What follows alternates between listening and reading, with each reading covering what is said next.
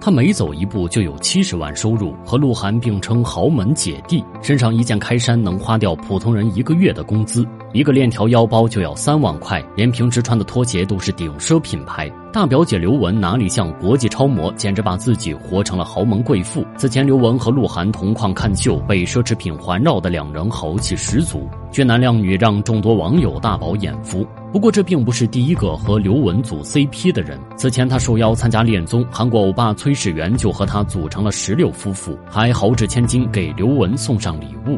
不仅送了两条上万块的 Gucci 裙子，还送了一条总价超三万的伯爵手链。而刘雯也不是只进不出的人，很快他就挑选了蒂芙尼的情侣手镯当做回礼，并亲自给欧巴戴上，一个就要五万块。除此之外，他还送了一个价值四千块的 LV 袖扣和一件上万块的休闲服。两人的互动可谓是充满了人民币的味道。难道这就是有钱人的恋爱方式吗？连录制综艺都这么大方了。刘雯私下里更是毫无人性，她给自己买包的时候从不手软，衣帽间中坐拥上百只奢侈品包包，哪一个单拎出来都得上上万元，最贵的更是要几十万。不过这些开销对刘雯来说就像毛毛雨，毕竟她的吸金能力可是不容小觑。二零一七年福布斯发布全球模特收入排行榜时，刘雯就是唯一入榜的亚洲面孔。二零一八年，她的年收入已高达半个亿。不过混迹时尚圈的刘雯可不是土大款，看她的工作室风格就能知道她多么有品位。此前，刘雯在 Wallpaper 上曝光了自己的工作室，瞬间引发了网友热议。刘雯的工作室位于宁波的梁祝文化小镇，这是刘雯偶然到宁波工作时意外发现的宝地。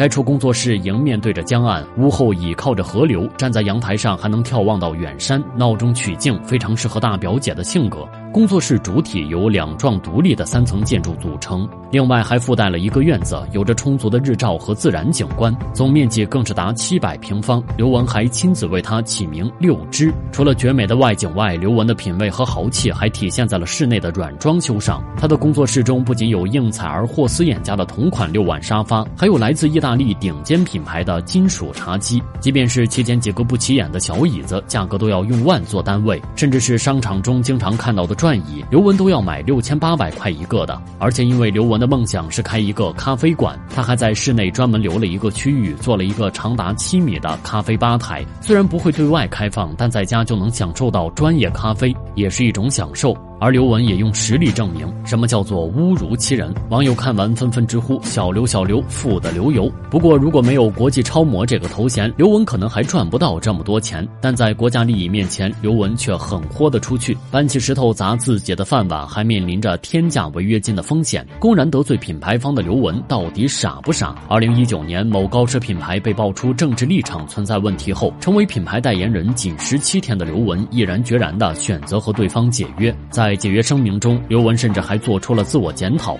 反省自己一开始选择品牌的时候就不够严谨。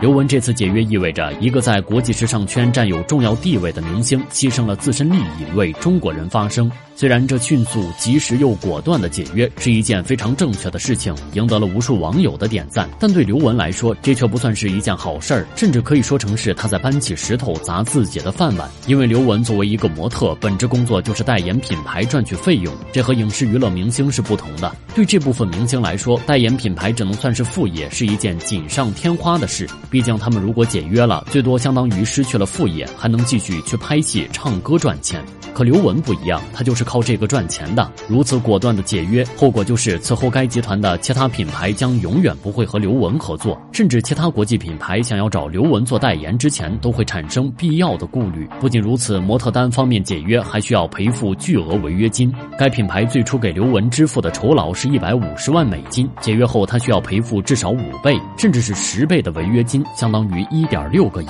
因此，刘雯的解约事件就相当于把他此前努力的所有成果都付之一炬了。不过他明知会面临事业危机，但刘雯在解约声明中字里行间依然透露着爱国和诚意，赢得了很多路人粉。而很多国际奢侈品仍旧需要中国消费者的支持，因此他们只要想赚国人的钱，就需要找大表姐做代言。而刘雯也非常硬气，出道十一年来都没有缺席过纽约时装周的刘雯，二零一九年第一次没有前去参加，直到。到二零二零年，他才重返巴黎时装周，状态和气质依然是最能打的中国第一超模。而一直严格要求自己的大表姐，也对得起“国模之光”的称号。不过，即便是如此酷飒的女强人，都有被气到崩溃落泪的时候。把谢娜名声哭臭，把蓝盈莹名声哭黑，挂着眼泪的吴昕，简直是娱圈女星都避之不及的大杀器。连以酷飒帅气出圈的刘雯，都被他那两行廉价的眼泪吓到崩溃。二零二一年，吴昕带妈妈参加了《妈妈你真好看》的录制。按照节目组要求，几位受邀嘉宾需要给自己妈妈设计一套时尚好看的衣服。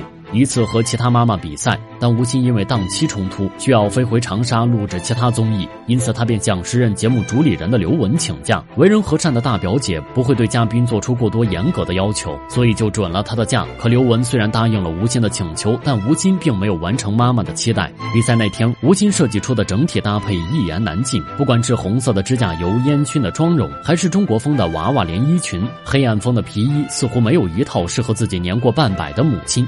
这样的设计一看就是为了赶进度匆忙完成的。其中更是没有表现出一点新意，连吴昕妈妈看了都直摇头。现场其他嘉宾也不觉得是一套合格的作品，更不用说精通时尚的大表姐会作何感想了。因此，最终吴昕妈妈获得了由刘雯给出的待定成绩。但对于这个结果，吴昕似乎一脸不可置信。听不得批评的她，后来在面对刘雯时，嘴上虽然说着没事儿，但却打断了刘雯的解释，夺门而出。之后，吴昕便在室外哭得梨花带雨，使劲抹眼泪的他，似乎受到了天大的委屈。但没有人知道他是在内疚自己连累了母亲，还是不满刘雯给出的成绩。但第一次面对这种场面的刘雯却直接懵了。混迹时尚圈多年的她，又怎么能搞明白国内综艺的套路？但出于人情世故，刘雯还是决定出去安慰一番。否则节目播出后的热搜上可能就有刘雯打压吴昕了。然而看到刘雯来后，吴昕却突然变了脸，甚至还堆满了笑容，看起来似乎完全没有生气的意思。但已经被吓倒一次的刘雯，又被这突然的变脸吓崩溃了。毕竟如果能借也是安慰一番，自己说不定还能洗白。但现在吴昕连这个机会都不给他，那刘雯极有可能会成为全网口诛笔伐的对象。